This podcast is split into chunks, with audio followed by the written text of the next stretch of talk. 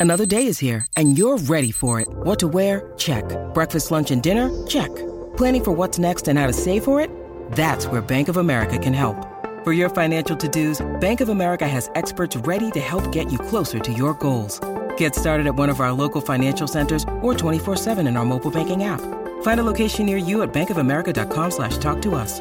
What would you like the power to do?